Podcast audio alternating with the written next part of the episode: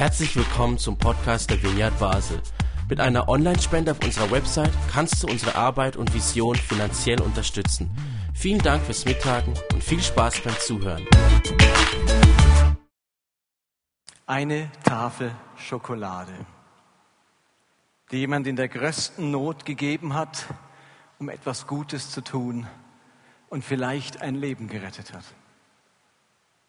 Kleine Dinge, mit großer Liebe getan, verändern die Welt, sagte Mutter Teresa. Und das steht so sehr für das Thema, mit dem wir uns gerade beschäftigen. Wir wollen mit Gutem die Welt verändern. Und die Welt verändern klingt vielleicht ein wenig hochgestochen, der so ich sagt, komm, also gerade die Welt verändern. Aber wenn euch das zu hoch gestoßen, gestochen ist, dann lasst uns überlegen, wie wäre es, wenn wir mit Gutem unsere Welt verändern? Oder die Welt eines Menschen, dem wir begegnen. Es muss ja nicht die ganze Welt sein, aber irgendjemandes Welt. Mit Gutem die Welt verändern. Und das ist jetzt die vierte Predigt in dieser Serie. Und wir haben gesagt, wir glauben an einen zutiefst guten Gott. Dieser Gott hat die Welt erdacht, geschaffen, und zwar gut. Er hat eine sehr gute Welt erschaffen. Nach jedem Schöpfungstag, nach jedem Schöpfungsmoment hat Gott gesprochen und siehe, es war sehr gut. Diese Welt ist gut gedacht. Und trotzdem hat das Böse Einzug gehalten in diese Welt. Und wir leben heute mit der Gleichzeitigkeit von Gut und Böse. Das merken wir in unserem eigenen Leben. Wir müssen nur die Nachrichten anschauen und wir müssen uns unser eigenes Herz anschauen. Und dann merken wir diese Gleichzeitigkeit von Gut und Böse. Spannenderweise hat Gott, du müsstest den Video wieder rüberziehen, Paul. Oder einfach Escape drücken, bevor alle abgelenkt sind und keiner mir zuhört. Daniel, vielleicht kannst du kurz helfen. Ich habe den Video rübergezogen. Okay. Seid ihr noch da? Hallo, hier. Fokus.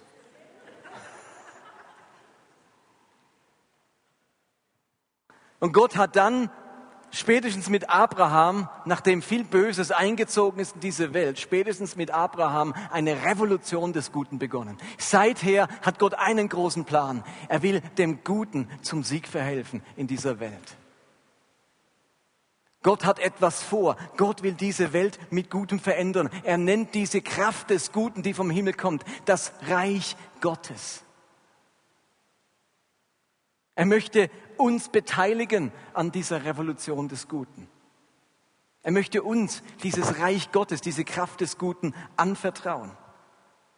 Er will, dass wir zuerst nach dem Reich Gottes, also nach dieser Kraft des Guten, trachten mit unserem ganzen Leben. Und ich würde euch heute gerne eine weitere Bibelstelle zum Thema Kraft des Guten vorstellen, die eine der ganz zentralen ist. Ihr hört es die letzten Wochen und die nächsten Wochen immer wieder so Bibelstellen, die ganz zentral sind. Also an eine Zentrale erinnert ihr euch, lasst euch nicht vom Bösen überwältigen, sondern überwindet das Böse mit Gutem. Das ist so eine ganz zentrale Bibelstelle. Und eine andere, die steht im Epheserbrief. Und um die geht's heute. Ich möchte die Stelle kurz erläutern und dann eine Geschichte dazu aus, aus der Bibel bringen, die das sehr gut veranschaulicht. In Epheser zwei, Vers zehn steht, in Christus Jesus, in Jesus Christus sind wir Gottes Meisterstück. Er hat uns geschaffen, dass wir gute Werke tun, gute Taten, die er für uns vorbereitet hat, damit wir sie in unserem Leben ausführen. Ich lese es nochmal. In Jesus Christus sind wir Gottes Meisterstück. Er hat uns geschaffen, dass wir gute Werke tun, gute Taten, die er für uns vorbereitet hat, damit wir sie in unserem Leben ausführen. Einer der Highlight-Verse zum Thema Gutes tun. Lass uns diesen Vers mal anschauen. Der fängt an mit in Jesus Christus sind wir etwas. In Jesus Christus. Das heißt immer ganz oft in Bibelstellen. In Christus Jesus oder in Jesus Christus. Klingt ziemlich soll ich es nennen, unverständlich fromm, in Jesus. Was heißt in Jesus? Muss ich da in Jesus reinschlupfen oder wie, wie funktioniert das, dass ich in Jesus etwas bin? Nun, lasst mich es mal in anderen Worten umschreiben. In Jesus heißt nichts anderes wie aus seiner Perspektive, in seinen Augen, seiner Überzeugung nach, seiner Meinung nach sind wir Gottes Meisterstück. In Jesus Christus. Das ist seine Idee, das ist seine Sichtweise von uns. Wenn man durch die Augen Jesu blickt, wenn man die Perspektive Jesu hat, dann wird ein Urteil gefällt, nämlich ihr seid Meisterstücke. So, und jetzt kommen wir zu diesem Wort. Sind wir Gottes Meisterstück? In Gottes Augen bist du ein Meisterstück. Mal ganz unabhängig davon, wie du dich fühlst. Aber in Gottes Augen, in Jesus Christus, bist du ein Meisterstück. Versteht ihr, wenn ein Handwerker nach langer Ausbildung, nach vielen Jahren seine Meisterprüfung ablegt, dann fertigt er ein Meisterstück an. Das Beste, was er handwerklich zustande bekommt. Das, was das Produkt dieser langen Jahre der Ausbildung, des Probierens, des Versuchens. Und jetzt ist das Meisterstück da.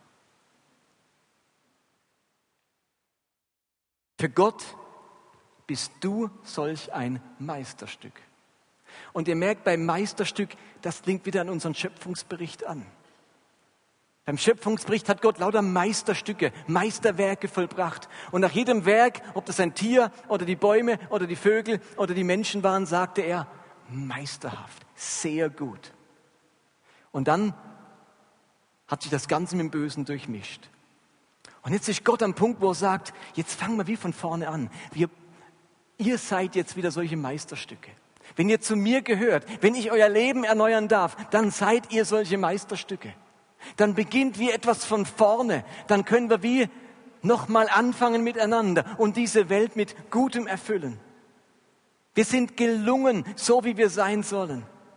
Und jetzt heißt es dann in diesem Vers, dass dieser Gott für uns gute Werke, gute Taten vorbereitet hat, um sie in unserem Leben auszuführen. Ich finde das einen erstaunlichen Gedanken.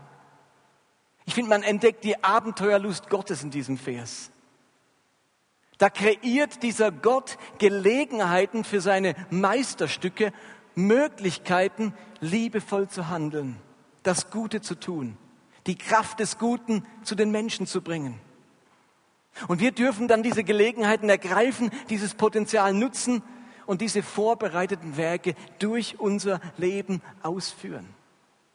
Steht da, wir müssen diese guten Werke nicht erzeugen, produzieren, irgendwie hoffen, dass es mal in einem guten Moment irgendwie die Gelegenheit für ein gutes Werk gibt. Da gibt es einen Gott, der hat für uns diese Werke vorbereitet.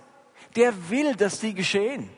Der hat einen Plan im Himmel. Der hat sich ausgedacht, hier ein gutes Werk, dort ein gutes Werk, dort können wir was machen, dort ist eine Not, dort bräuchte jemand Hilfe. Ich habe so viele Gelegenheiten, wo die Kraft des Guten das Böse überwinden könnte, die Einsamkeit durchbrechen könnte, die Hilflosigkeit überwinden könnte. So viele Gelegenheiten.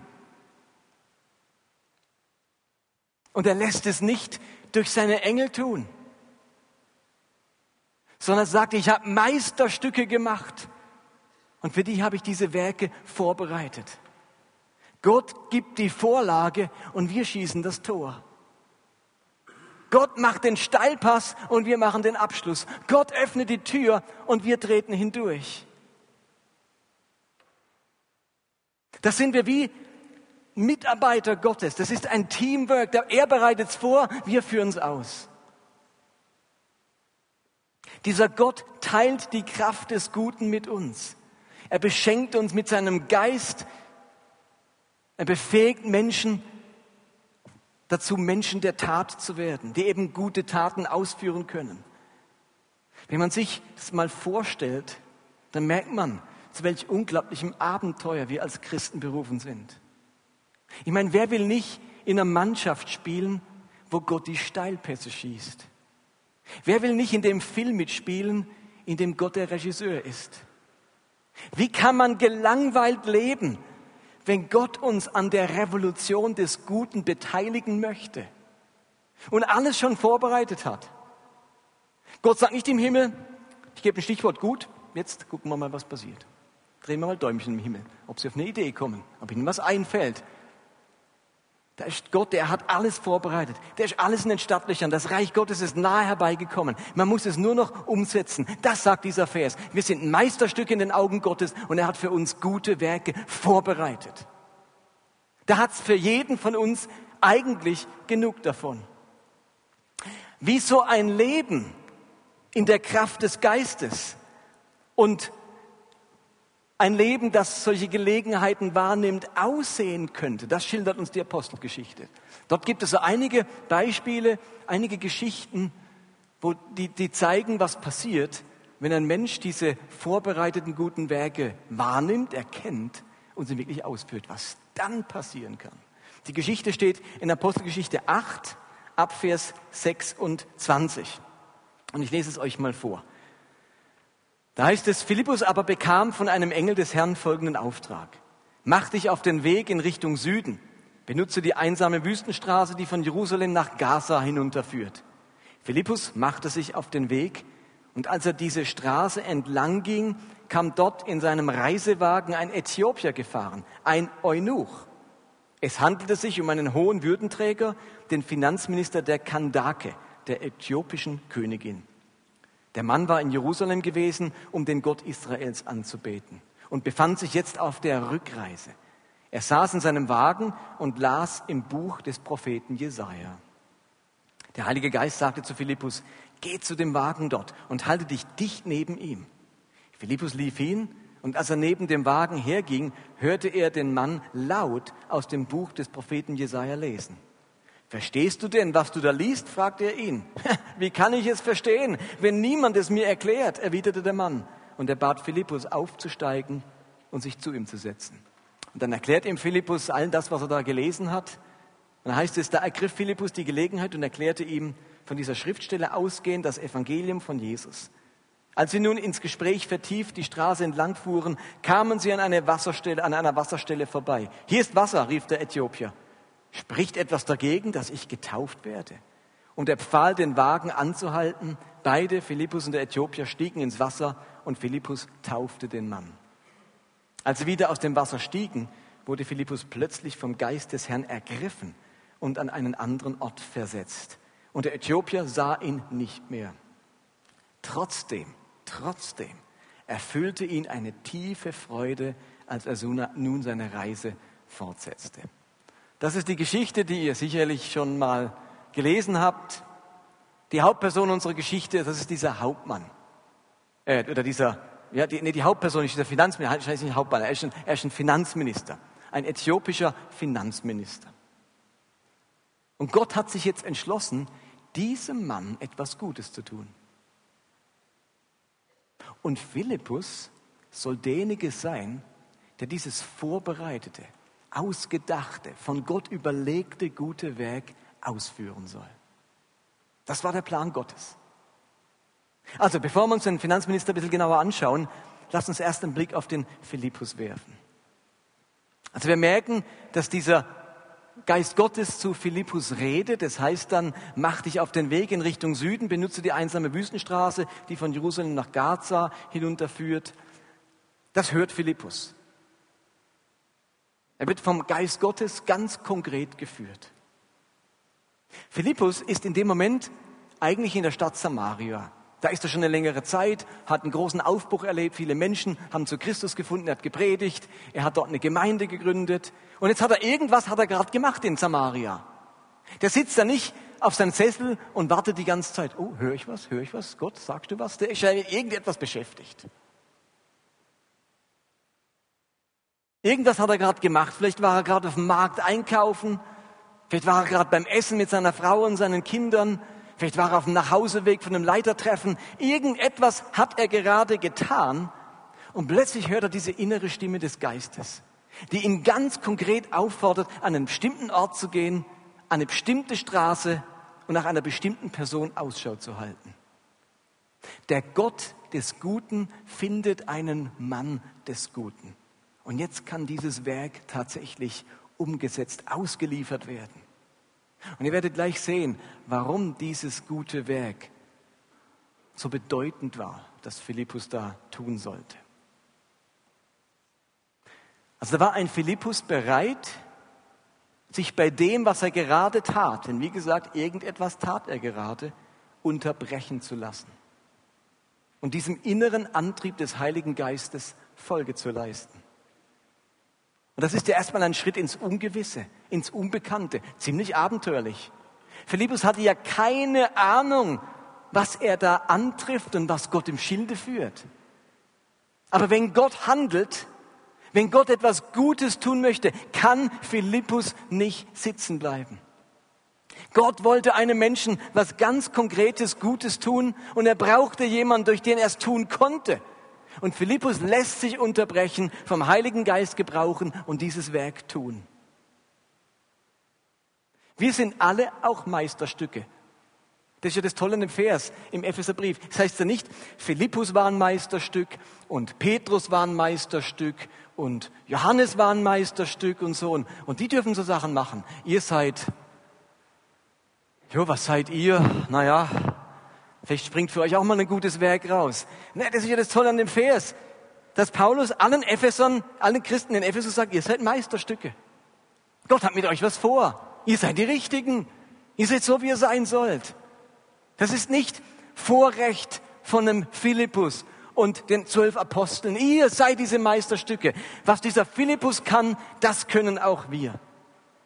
Du darfst mit solchen Unterbrechungen, mit solchen Impulsen Gottes rechnen, hinter denen ein großer Plan steht, dass du etwas Gutes ausführen kannst, das der Himmel geplant hat.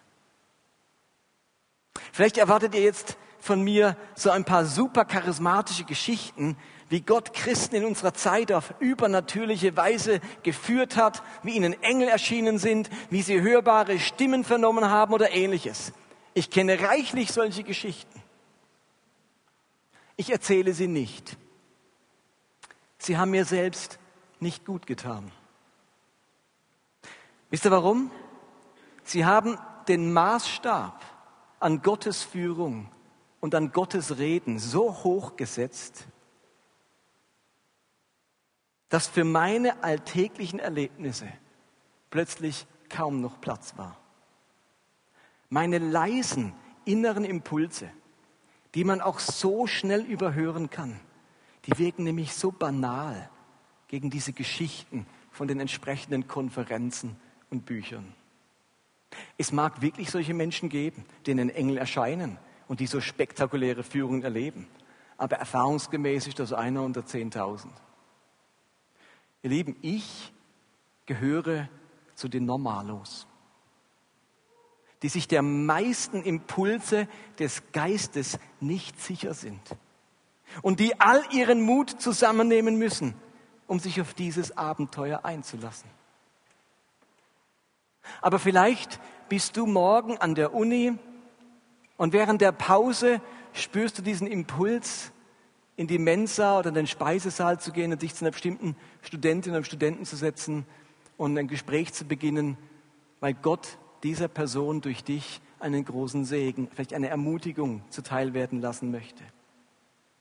Vielleicht bringst du morgen die Kinder zum Kindergarten und auf dem Nachhauseweg spürst du diesen Impuls, bei der älteren Dame in der Nachbarschaft vorbeizugehen und sie zu fragen, ob du ihr beim Einkauf oder im Haushalt oder im Garten behilflich sein kannst. Vielleicht sitzt du in der nächsten Woche wieder im Zug zu deiner Arbeitsstelle und anstatt die Zeitung oder ein Buch zu lesen oder dein Haupt zu neigen für WhatsApp und so weiter, spürst du diesen Impuls, dich in, einer, in einem bestimmten Platz zu setzen und zu schauen, ob Gott hier in dieser Vierergruppe durch dich etwas tun möchte und ein Abenteuer für dich hat. Vielleicht sitzt du mit ein paar Kollegen in einem Imbiss in der nächsten Woche, an dem ein Obdachloser vorbeischleicht und du hast diesen Impuls, ihn zu einer Currywurst und einem Sandwich einzuladen. Oder du arbeitest zu Hause an deinem Computer und spürst den Impuls, jemandem eine E-Mail zu schreiben und ihm von Herzen Danke zu sagen für seinen Einsatz in der Gemeinde, im Reich Gottes oder in deinem eigenen Leben. Nina und ich waren vorgestern spazieren, ein bisschen in die Berge gefahren und nach einem langen Spaziergang, eiskalt, alle wollten sich aus, aufwärmen, sahen wir eine Frau vor dem Café in ihrem Auto sitzen, hinten dran ein schreiendes Kind im Kindersitz und sie hatte den, die, den, die Stirn so auf dem Lenkrad und machte und das Auto sprang nicht an. Und man hat gesehen, gesehen, dass sie relativ verzweifelt war. Alle wollten ins Café sich aufwärmen. Und dann hatten wir vier Normalos den Impuls, die Frau zu fragen, ob sie Hilfe bräuchte. Ich hatte aber auch einen anderen Impuls in mir, der hieß, geh in die Wärme. Vielleicht hat es nicht mehr genug Schwarzwälder. Der Parkplatz ist voll. Da schreit jetzt schon ein Kind. Am Rücksitz, vielleicht schreit unser Kind auch gleich, wenn es nicht in die Wärme kommt. Der Impuls war auch da. Und dann sind wir dem Impuls gefolgt und haben ans Fenster geklopft und die Frau gefragt, ob sie Hilfe bräuchte. Und dann war die so dankbar, gesagt, sie hat auszusehen, während sie im Kaffee was Licht brennen lassen, kam aus dem Wallis. Ihr Mann waren auch nicht da und war, wohnte auch nicht gerade um die Ecke eben. Ähm, und dann haben wir gesagt, ähm, ich hole mein Auto, da habe ich immer ein Überbrückungskabel dabei. Dann holte ich das Auto, war kein Überbrückungskabel drin. Dann hat meine Frau gesagt, wir gehen ins Café, die haben sicher ein Überbrückungskabel. Dann hatten die keins, wir meinten, dieser Mann da gegenüber, der hat ein Überbrückungskabel. Dann haben wir bei dem Mann geklingelt, der kam dann in barfuß in den Schnee. Meine Tochter dachte, hä? Schuhe? Und dann hatte er kein Überbrückungskabel. Meine Frau rannte zurück in die, in die ähm, äh, Schwarzwälder wurden schon weniger, in die, ins Café. Und dann meinte sie, nein, es ist das andere Haus, das andere gegenüber. Und dann ist sie dorthin und, und dann hatte der tatsächlich in seinem Auto, das er erst ausräumen musste, ein Überbrückungskabel. Und äh, zu guter Letzt konnten wir der Dame mit einem brüllenden Kind das Auto überbrücken und sie konnte nach Hause fahren. Und wir haben dann einen Käsekuchen gegessen. Ihr Lieben, das ist wirklich nichts Besonderes. Aber in dem Moment hat Gutes Böses überwunden. Hat ein guter Impuls uns geholfen, einer Frau Gutes zu tun. Den Rest der Story kenne ich nicht, ob sie vielleicht noch rechtzeitig am Kiosk vorbeikam, den Lottoschein abgeben konnte und jetzt eine Million gewinnt. Ich träume ein bisschen. Vielleicht ist sie einfach nur glücklich nach Hause gekommen. Egal was es ist, ihr Lieben, unterschätze nie, welche Kraft der Himmel einer kleinen Sache verleihen kann, die du mit großer Liebe tust. Unterschätze nie, welche Kraft der Himmel einer kleinen Sache verleihen kann, die du mit großer Liebe tust. Gott hat Werke für uns alle vorbereitet, kleine und große. Und er wartet darauf, dass wir sie umsetzen in unserem Leben. So, jetzt müssen wir noch zum Finanzminister zum Schluss kommen. Was war denn jetzt das Besondere, das, was ihm passiert ist? Dieser Mann kam aus Äthiopien. Er war Finanzminister der Kandake, heißt es. Kandake, das war die Königin dieses Landes. Es ist Kandake kein Eigenname wie Helena oder Petra, sondern die allgemeine Bezeichnung der äthiopischen Königinnen. So wie sie in Ägypten alle Pharao heißen und in Rom alle Cäsar. Für diesen Finanzminister war das eine ziemlich lange Reise nach Jerusalem. Warum reist er überhaupt nach Jerusalem? Aus unserem Text erfahren wir, dass er dort im Tempel den Gott Israels anbeten wollte. Und der Ausdruck, der Gott Israels, macht deutlich, dass der Mann selber kein Jude war. Das war nicht sein Gott, sondern der Gott Israels. Wir merken auch später, er liest in Jesaja und versteht nur Bahnhof. Ein Jude hätte für Jesaja verstanden. Der muss sagen, ey, verstehst du was? Ich verstehe gerade Bahnhof, wenn mir das niemand erklärt. Ich habe keine Ahnung, was da steht. Das war kein Jude. Der hatte nicht viel Erfahrung mit dem Judentum. Aber er hat irgendwie diesen Gott Israels, von dem hat er etwas gehört, vielleicht von Juden, die dort in der Diaspora leben. Vielleicht haben die ihm etwas erzählt. Und nach, nach damaliger Sitte war es üblich, wenn man einen Gott anbeten wollte, musste man ins Land dieses Gottes reisen. Ist für uns heute völlig fremd, aber man musste in das Land eines Gottes reisen, um ihn anbeten zu können, nach heidnischem Verständnis. Also reist er nach Jerusalem, um diesen Gott im Tempel anbeten zu können. Und der Text beschreibt nun, dass er dorthin reist und jetzt auf der Rückreise ist. Und er sagt, dass dieser ägyptisch-äthiopische Finanzminister Eunuch war. Alle damaligen Zuhörer, hat es jetzt geklingelt? Hat es bei euch auch geklingelt? Nichts geklingelt. Also es klingelt gleich. Einem damaligen Zuhörer musste man das nicht erklären. Der Finanzminister hatte nämlich ein Problem. Unser Text bezeichnet ihn als Eunuchos, griechisch, ein Eunuch. Es war zur damaligen Zeit durchaus üblich, dass man hohe Staatsbeamte kastrierte, damit sie kein Sicherheitsrisiko für die Königin oder die Haremsfrauen eines Königs darstellten. War sehr, sehr üblich im Orient. Zudem konnten erwiesenermaßen hohe kastrierte Beamte keine Kinder bekommen, keine Söhne bekommen. Deswegen waren sie gutes Personal, weil man nicht die Angst haben musste, dass es zu Thronstreitigkeiten zwischen ihren Kindern und den Kindern des Königs kommen könnte. Die hatten nämlich keine Kinder. Also hat man mit Vorliebe im Orient hohe Staatsbeamte kastriert. Manchmal schon als Kind, damit sie Karriere machen konnten. Nun, solange unser Eunuch, unser kastrierter Finanzbeamte, in Äthiopien war, war er angesehen, geachtet. Das war ein Minister. Sobald er in Israel war, hatte er ein Problem. Denn die Juden hatten eine etwas andere Sicht von Kastration. In fünfter Mose dreiundzwanzig, Vers zwei, also in der Tora steht, wenn die Gemeinde des Herrn sich zum Gottesdienst versammelt, darf keiner dabei sein, der kastriert oder dessen Zeugungsglied abgeschnitten worden ist. Euch das bewusst? War jedem Jude klar, die kann die Tora auswendig. Ein Eunuch, und das hat man denen angesehen aus dem Orient, darf nicht am Gottesdienst des Herrn, am Gottesdienst im Tempel teilnehmen. Da kommt unser äthiopischer Finanzminister, hat eine geistliche Sehnsucht, möchte diesen Gott anbeten, möchte mehr über den erfahren, reist eine lange Reise nach Jerusalem und jetzt muss er erleben, dass das Volk dieses Gottes, seine Nachfolger und seine Priester ihn ablehnen, abwerten, verurteilen, demütigen. Das wird ihm entgegengebracht. Er darf nicht in den Tempel und nicht am Gottesdienst für Jahwe teilnehmen. Da macht er diese lange Reise und wusste nichts von diesem Gebot.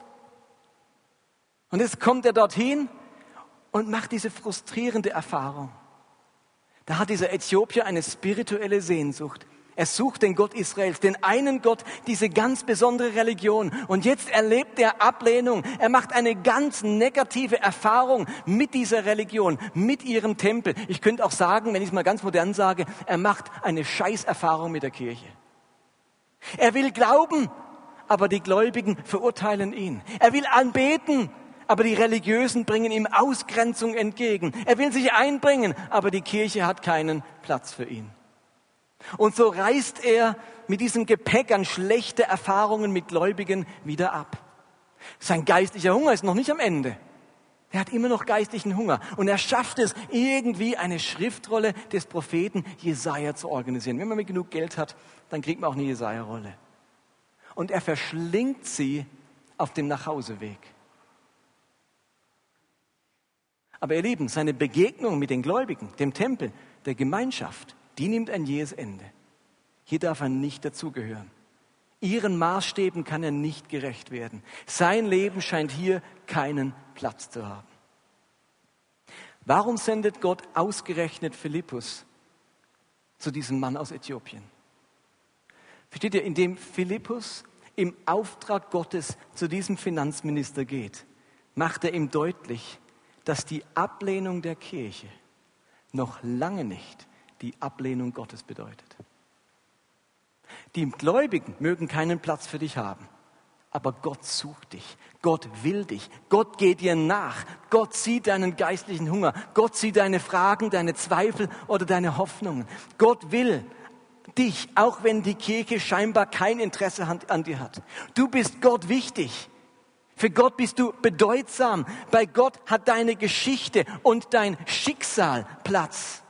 Gott sieht deine Reise, deinen Wunsch, ihm zu begegnen Auch wenn du vor manch, mancher Gottesdiensttüre eine verschlossene Türe findest. Und wenn die Gläubigen mit Fingern auf dich zeigen und deine Schwächen und Unzulänglichkeiten herausstellen, heißt das noch lange nicht, dass Gott dich nicht will, sucht und liebt und wertschätzt. Mich lehrt diese Geschichte, dass es Philippus Leute braucht, Leute wie Philippus, die so sensibel sind für den Heiligen Geist, dass, sie, dass er sie zu den Menschen senden kann, die ihre schlechten Erfahrungen mit Glaube und Religion und Kirche hinter sich haben und trotzdem immer noch einen geistlichen Hunger verspüren, nach Leben, nach Sinn, nach Wert, nach Bedeutung. Und die Frage ist, ist die Vineyard Basel eine Kirche, die solche Leute abholt, wertschätzt und ihre Spiritualität ernst nimmt? Oder gehören wir zu der Art Kirche, die sich immer für etwas Besseres hält, ihre eigene Spiritualität immer für überlegen ansieht, ihre eigene Bekehrung gar nicht ernst genug nehmen kann und bei der jeder andere ganz schnell ein Ungläubiger ist, dessen spirituelle Reise ohne Wert und bedeutungslos ist, solange er es nicht genauso macht wie wir? Vielleicht bist du heute Abend sogar hier in diesem Gottesdienst und gehörst genau zu denen, die schlechte Erfahrungen mit der Kirche gemacht haben, die Ablehnung und Verurteilung von gläubigen Menschen erlebt haben, die unangenehme Erlebnisse mit den Vertretern dieser Religion gemacht haben, so wie unser äthiopischer Finanzminister. Und dann möchte ich dir heute Abend sagen, dass dir das Gleiche gilt wie diesem Mann. Ich möchte gern so ein Philippus für dich sein und dir sagen, für Gott bist du wertvoll. Gott nimmt deine Fragen ernst. Gott nimmt deine spirituelle Reise ernst. Gott sucht dich, Gott will dich, trotz all der negativen Erfahrungen, die du vielleicht gemacht hast. Unsere Geschichte hat aber ein Happy End. Also noch ein größeres Happy End als das, was hier geschehen ist, dass Philippus von Gott dieses Ja hört. Äh, nicht Philippus, der, der Äthiopier ein Ja hört von Gott, durch Philippus. Also Philippus erklärt ihm, wer Jesus ist, welche unendliche Liebe er zu den Menschen hat. Und wenn dieser Finanzminister wissen will, wer der Gott Israels ist, dann muss er eben diesen Jesus anschauen. Denn Gott ist nie anders, als er sich in Jesus gezeigt hat. Er lässt sich taufen. Jetzt gehört er wirklich dazu. Was ihm die Juden verweigert haben, macht ihm Philippus möglich, du gehörst dazu. Und dann heißt es im letzten Vers, als sie wieder aus dem Wasser stiegen, wurde Philippus plötzlich vom Geist des Herrn ergriffen und an einen anderen Ort versetzt. Und der Äthiopier sah ihn nicht mehr. Trotzdem erfüllte ihn eine tiefe Freude, als er seine Reise fortsetzte. Also Philippus macht einen Abflug, hat schon das nächste gute Werk vorbereitet für ihn und schwupps ist er weg. Unser Äthiopier setzt seine Reise fort und das heißt, er ist erfüllt von großer Freude. Ich glaube, er ist nicht nur von großer Freude erfüllt, weil er gerade getauft wurde, eine innere Umkehr erlebt hat, Christus entdeckt hat. Das ist die offensichtliche Antwort. Aber ich glaube, es gibt noch einen weiteren Grund, warum dieser Äthiopier von so tiefer Freude erfüllt war, während er weiterreiste. Als er Philippus begegnet ist, las er gerade Jesaja. Und zwar las er Jesaja dreiundfünfzig. Ich habe ein paar Verse ausgelassen vorhin. Dort zitiert der Äthiopier, was er gerade liest. Philippus fragt ihn, ja, verstehst du, was du da liest? Und dann liest der Äthiopier vor, was er gerade gelesen hat. Das stammt aus Jesaja dreiundfünfzig. Diese berühmte Prophetie, wovon Jesus handelt. Jetzt hat sich dieser Äthiopier Gott zugewendet. Gott hat ihm sein ganzes Ja zugesprochen, du gehörst dazu. Glaubt er, dass der in Jesaja weitergelesen hat oder denkt er, äh, blöde Bibel lege ich weg? Was denkt ihr? Hat er weitergelesen oder nicht weitergelesen? Der wohl wahrscheinlich, der hatte lange Reise vor sich, Smartphone hatte keinen Akku mehr, also liest er die Jesaja-Rolle. Wo war er gerade? In welchem Kapitel war er gerade, als er Philippus traf? dreiundfünfzig.